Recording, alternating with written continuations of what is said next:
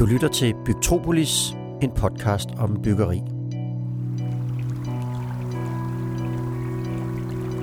Vandet risler stille afsted i Userød Å i Kokkedal. Men for 10 år siden, der bragede vandmasserne over sine bredder. For eksempel blev vejen Granvænget, der ligger parallelt med åen, oversvømmet. Haverne stod også under vand, og nogen målte 45 cm vand inde i husene. Og det er ikke det eneste sted, vejret har givet problemer de senere år. Diger bryder sammen. Folk skovler desperat vand ud af kælderrum, dagligstuer og butikslokaler, mens de ser deres ting gå til i vandmasserne. Bagefter kommer der en regning, der koster både danskerne og deres forsikringsselskaber millioner. Og det bliver kun værre i fremtiden. Så hvad gør vi, når 100 års hændelser bliver til 20 års hændelser, og hverken kloaksystemer eller diger kan følge med? Vi kan selvfølgelig flytte ind i landet og op på en bakke, men det er nok en lidt kortsigtet løsning. Heldigvis findes der også gode bud på, hvad vi kan gøre. Mit navn er Morten Olsen, og i den her sæson af Bytropolis ser vi på fremtiden. Og i fremtiden, ja, der kommer vi ikke udenom at forholde os til vand. You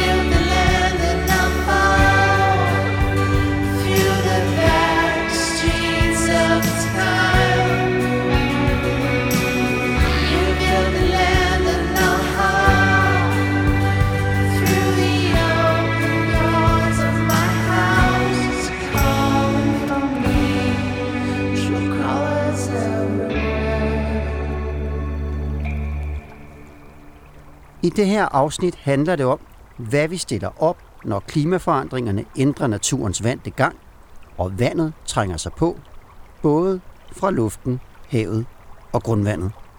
For det kan faktisk lade sig gøre at få styr på vandet, samtidig med, at man laver federe faciliteter til borgerne og sparer kommunerne for penge. Det kræver bare, at man tænker det hele sammen fra start. Altså i den der, hvad skal man sige, glæde over, at vi kan styre alle naturens kræfter på en eller anden vis, så har vi lidt glemt, da vi byggede i 60'erne og 70'erne, der var jo nok en grund til, at man ikke byggede nede på de der lavvandede øh, engearealer. Hvis man tænker øh, rigtigt og sætter de rigtige folk sammen, så kan vi altså lave nogle virkelig spændende løsninger, som vi får bedre byer af, tror jeg, og hvor vi også samtidig får håndteret den udfordring, vi har med det stigende regnvandsmængde. Vi kan forsinke regnvand, vi kan holde det tilbage i det, som der så lige pludselig ikke længere bare er en øh, fodbold- og basketballbane, men egentlig også er et bassin.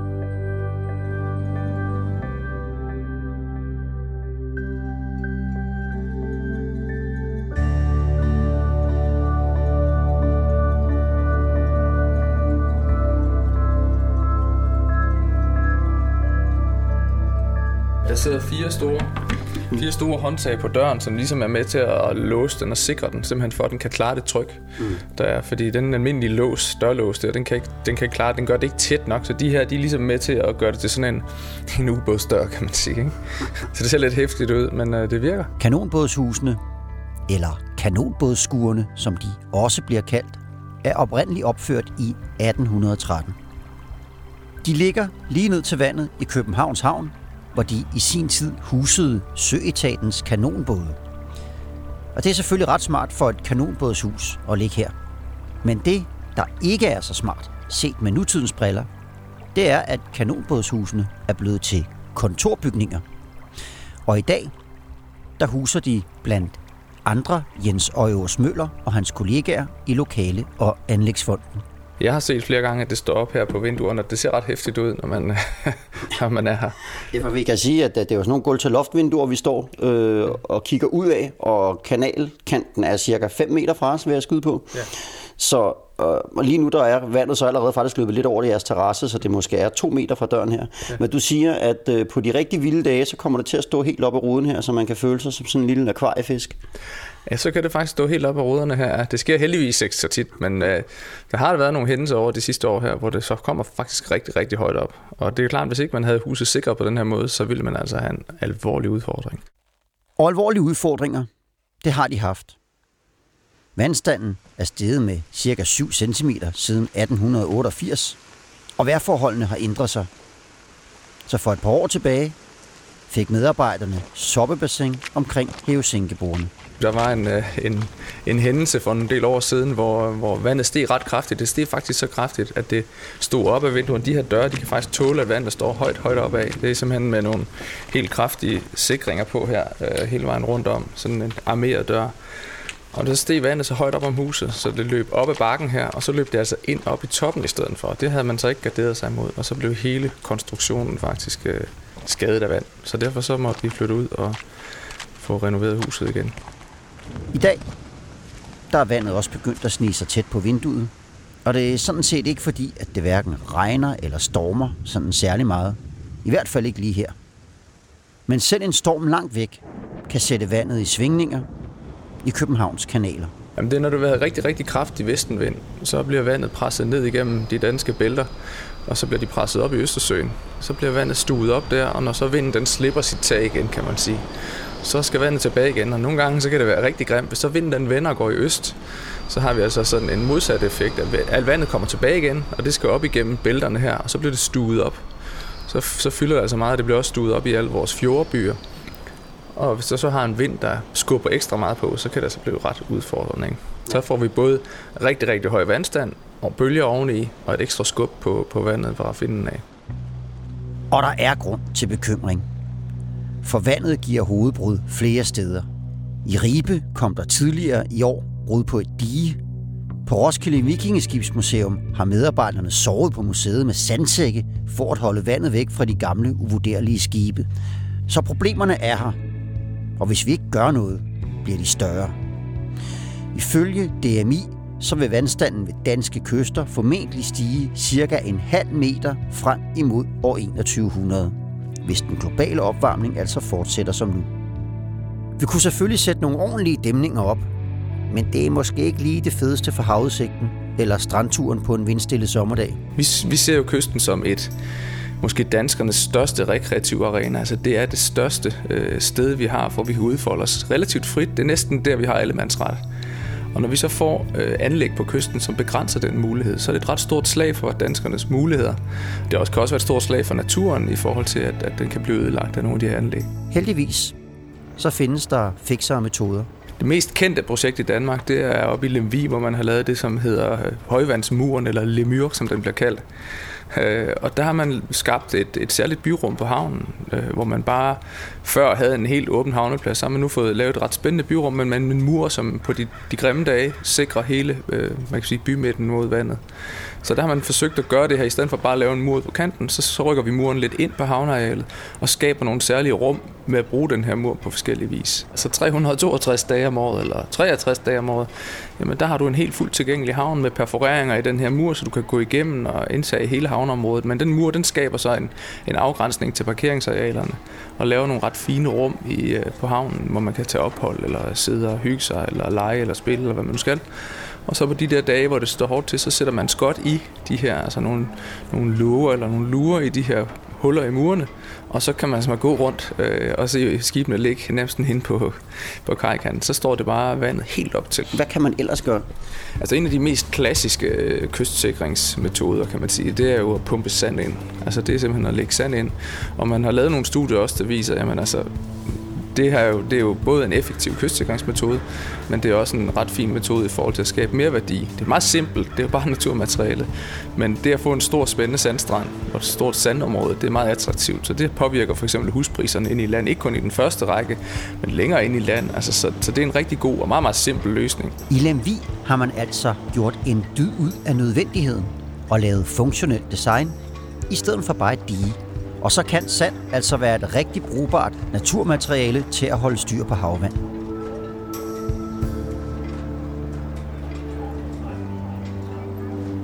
Men blæst og havvand er ikke det eneste, der har ændret sig. Overbelastede kloakker og åer og vandløb, der går over sine bredder, har skabt problemer flere steder i Danmark. Og det er måske ikke kun fordi, at klimaet ændrer sig. Det kan også være, det er fordi, at vi har glemt at tage vandet seriøst i byggeriet i en periode. Det mener Christine Let Jul, der er landskabsarkitekt og prorektor på Arkitektskolen i Aarhus. Altså, vi skal tage en vandforsyning med ind i planlægningen langt tidligere, end vi har haft tradition for før. De skal ikke bare komme bagefter så finde ud af, hvor stort et reservoir skal der være nogle steder. Det skal tænkes ind fra starten af. Og det, det vil sige, det viser nogle af vores forskningsprojekter øh, også, at det har vi nok glemt. Altså i den der, øh, hvad skal man sige, glæde over, at vi kan styre alle naturens kræfter på en eller anden vis. Så har vi lidt glemt, da vi byggede i 60'erne og 70'erne, der var jo nok en grund til, at man ikke byggede ned på de der lavvandede øh, engearealer. Måske er det derfor, at der her i Kokkedal ligger nogle huse meget tæt på Userød Å, som slet ikke kunne klare de store regnskyld, de oplevede i 2007 og 2010, som jeg nævnte i begyndelsen. Samtidig så havde byen et kloaknet, der heller ikke kunne klare det. Som med udsigt til, at antallet af skybrud vil fordobles frem til år 2100, så var det nødvendigt at tænke kreative tanker.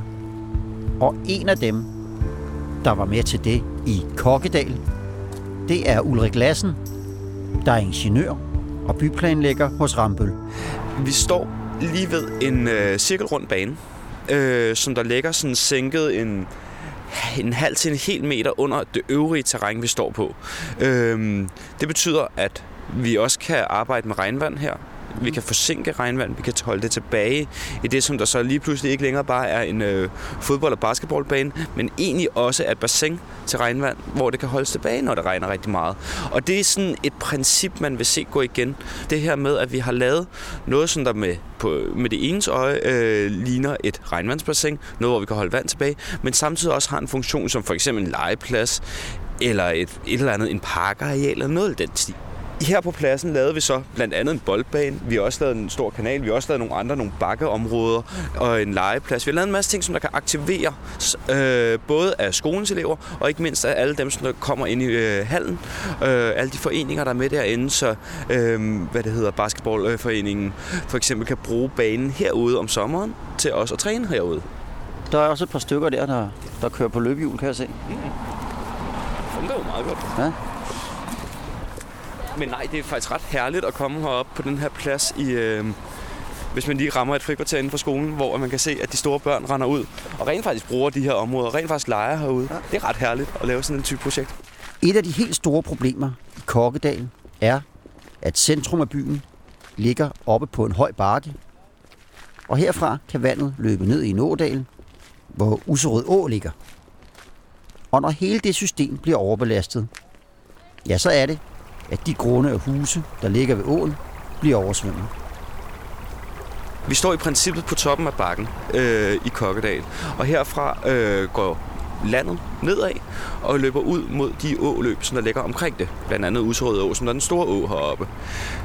Men langs Userød Å ligger der en lang række boliger, en række villager, som der har været oversvømmet mange gange. Så det her projekt handler egentlig om at vise, hvordan man kan holde vandet tilbage, før det løber ned til åen, og det dermed løber over, når det regner rigtig meget, og der kommer rigtig meget tryk på åen. Så det her projekt er et, viser, hvordan man kan gøre det. Vi krydser vejen og går over til et kvarter, der hedder Edalsvænge. Det er et almennyttigt boligkvarter, der har kæmpet med forskellige problemer. Måske siger Edalsvænge der noget. For cirka syv år siden blev kvarteret Danmarks kendt, da bestyrelsen besluttede, at den ikke ville afsætte penge til et juletræ i kvarteret. Derudover så havde banden Loyal to Familia en lokal afdeling, der huserede her frem til 2017. Igennem årene har Fredensborg Kommune lavet forskellige tiltag for at løfte kvarteret, så da man i 2011 besluttede at klimatilpasse området, ja, så var det oplagt at se på, om man samtidig kunne hjælpe med at gøre området mere trygt. Klimatilpasningsprojektet er jo fysisk. Det er jo, bygge, det er jo ting, vi skulle bygge her. Øh, men samtidig kunne vi gøre det på en måde, hvor vi kunne øh, arbejde sammen med boligforeningerne. Det vil sige også med nogle af beboerne derinde. Med skolen, med hallen, med de brugere, der er der. Øh, med øh, nogle af de andre beboerforeninger og andelsboligforeninger, som er heroppe. Og på den måde også hvad kan man sige, forankre det lokalt, og få lavet noget, som der var i sammenhæng med deres ønsker for byen, og hvor, hvor de gerne så, at den skulle bevæge sig hen, så det også kan blive brugt, og sådan det kan blive et sted, som man er glad for. Et af de steder, som Ulrik og kollegaerne tog fat på at ændre, var et lille hjørne af et stisystem ved det lokale center.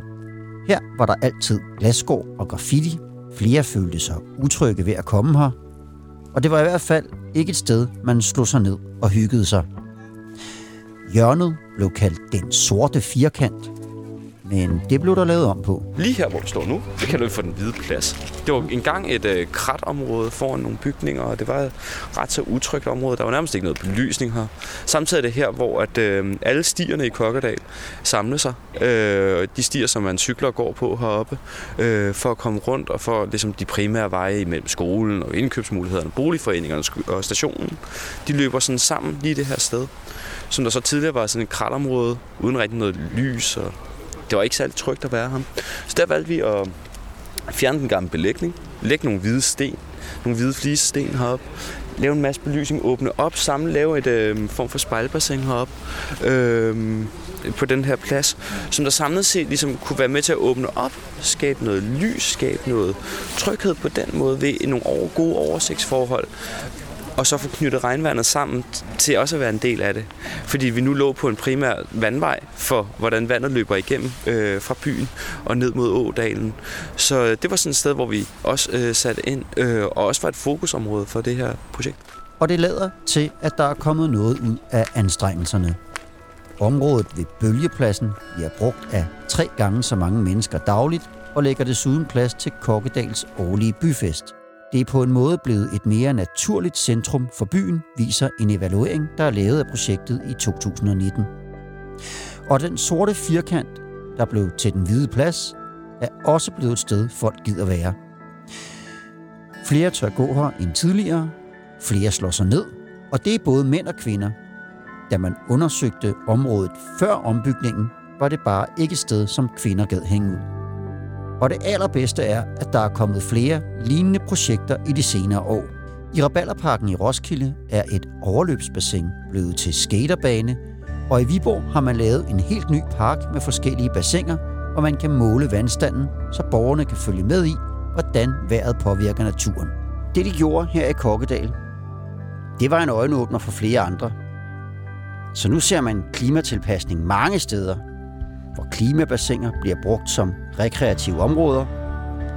Det giver mening for både kommuner, forsyningsselskaber og beboere, fortæller Christine Let Jul. Man kan sige helt konkret, så, øh, så foregår det, har det jo tidligere foregået på den måde, at man forsyningsselskabet de laver øh, ledninger og grøfter og øh, forsinkelsesbassiner, hvor alt vandet ledes ind. Så sætter man en hegn omkring, og så kan du komme ind på arealet. Øhm, og det, der var det nye i den her tænkning, det var at sige, nej, lad os da bruge det der vand aktivt øh, ind i byområderne eller i parkområderne, så de bare bliver en del af de samlede arealer, man oplever som, som byens arealer. Øh, og, og, og, og vandet får lov til at skabe værdi. Og det var, det var, var sådan en kæmpe øjenåbner. Altså også fordi vandet har en værdi og har en, altså en, en kraft som, som sådan et samlingspunkt øh, rekreativt. Så det, så det, så det blev, øh, jeg tror det blev set af mange som fuldstændig sindssygt oplagt at tænke det sammen. Både stort, som, altså i store projekter og i små projekter. Og nu er vi ved at være nede ved selve åen hvor vandet skabte ballade for 10 år siden. Altså nu begynder jeg at forstå, hvis de har haft øh, vand i stuen, dem der. ja, ikke? Jo. det kan man nemlig godt forstå, når man Ja. står heroppe.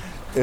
Øh, vi står her øh, ved en bro over Userød Å, øh, som er hvor at, øh, vandet selvfølgelig løber ned til fra, fra toppen af bakken, hvor at selve klimatilpasningsprojektet og Centrum af Kokkedal by, øh, som vi har arbejdet med, ligger. Og på den anden side af åen ligger der parcelhusområde. Det ligger ret lavt. Øh, Det må vi sige, ja. og ret skønt op mod åen. Øhm, og de var udsat for i 7 og 10 oversvømmelser, hvor åen giver over sine bredder. Og her har man blandt andet anlagt en sø, som vandet kan løbe over i. Man har også gravet åen lidt bredere og brugt det jord, man gravede op, til at bygge et dige imod de mest udsatte huse. Og hvis man lægger det sammen med alle de anlæg, der forsinker vandets vej hertil, så har de i Kokkedal en løsning, der i den grad sikrer området i fremtiden. Det her projekt er lavet til en 20-årshændelse om 100 år, med alle de klimafremskrivninger, der nu engang eksisterer til om 100 år. Så vi er faktisk ude i noget, som der har en væsentlig større kapacitet til at håndtere regnvand, end hvad man ellers bare vil bygge normalt, når man laver den her type projekter.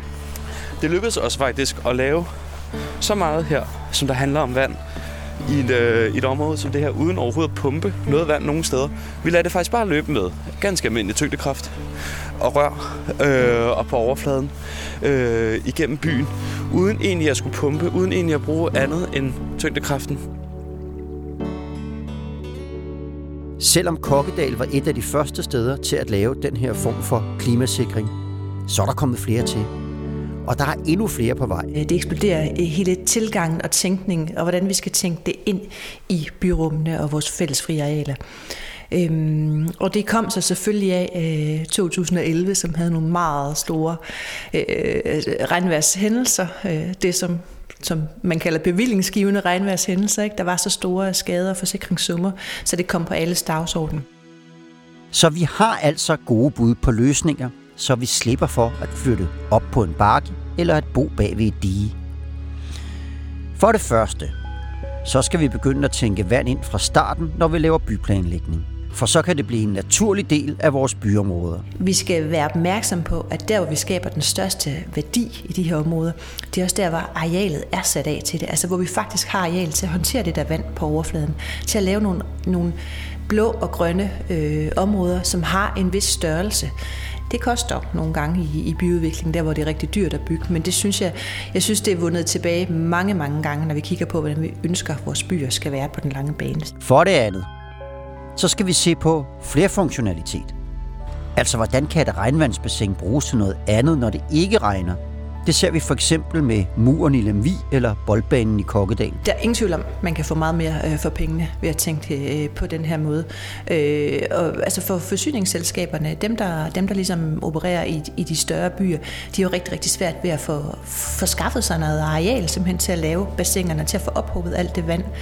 Og underjordiske bassiner koster en formue at lave. Så for dem der er der direkte penge at hente, hvis vi kan flytte det op til overfladen og få det til at blive en del af et grønt rum, eller blive en del af nogle af de veje, vi kan tillade, der bliver oversvømmet i perioder.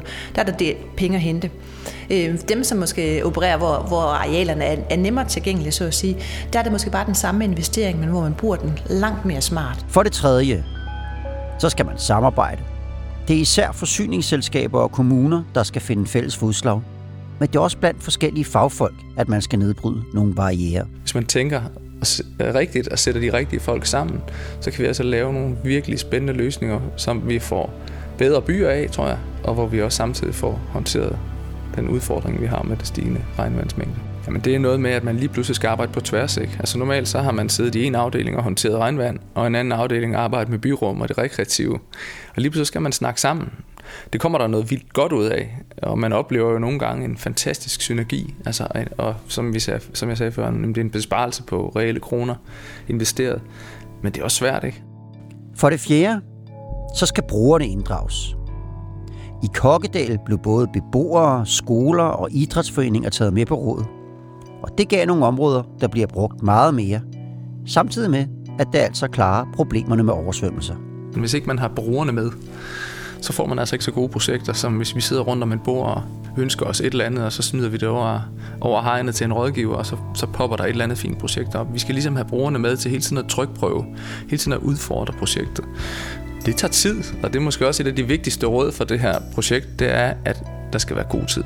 Altså, der skal være rigtig god tid, for det tager tid at få sektorer og det her tværfaglige samarbejde til at du, og det tager tid at involvere borgerne. I næste afsnit af Bygtropolis, der drejer det sig også om nogen, der kan finde ud af tingene sammen.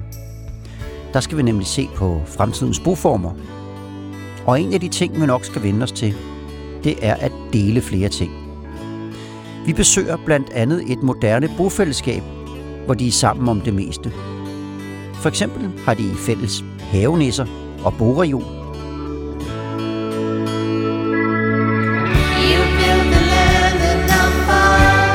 follow. Podcasten Bygtropolis er produceret af Morten Olsen og Munk Studios i samarbejde med Bark Rådgivning og med støtte fra Lokale- og Anlægsfondet og Grundejernes Investeringsfond. Intromusik og lyddesign er produceret af Martin Grønne.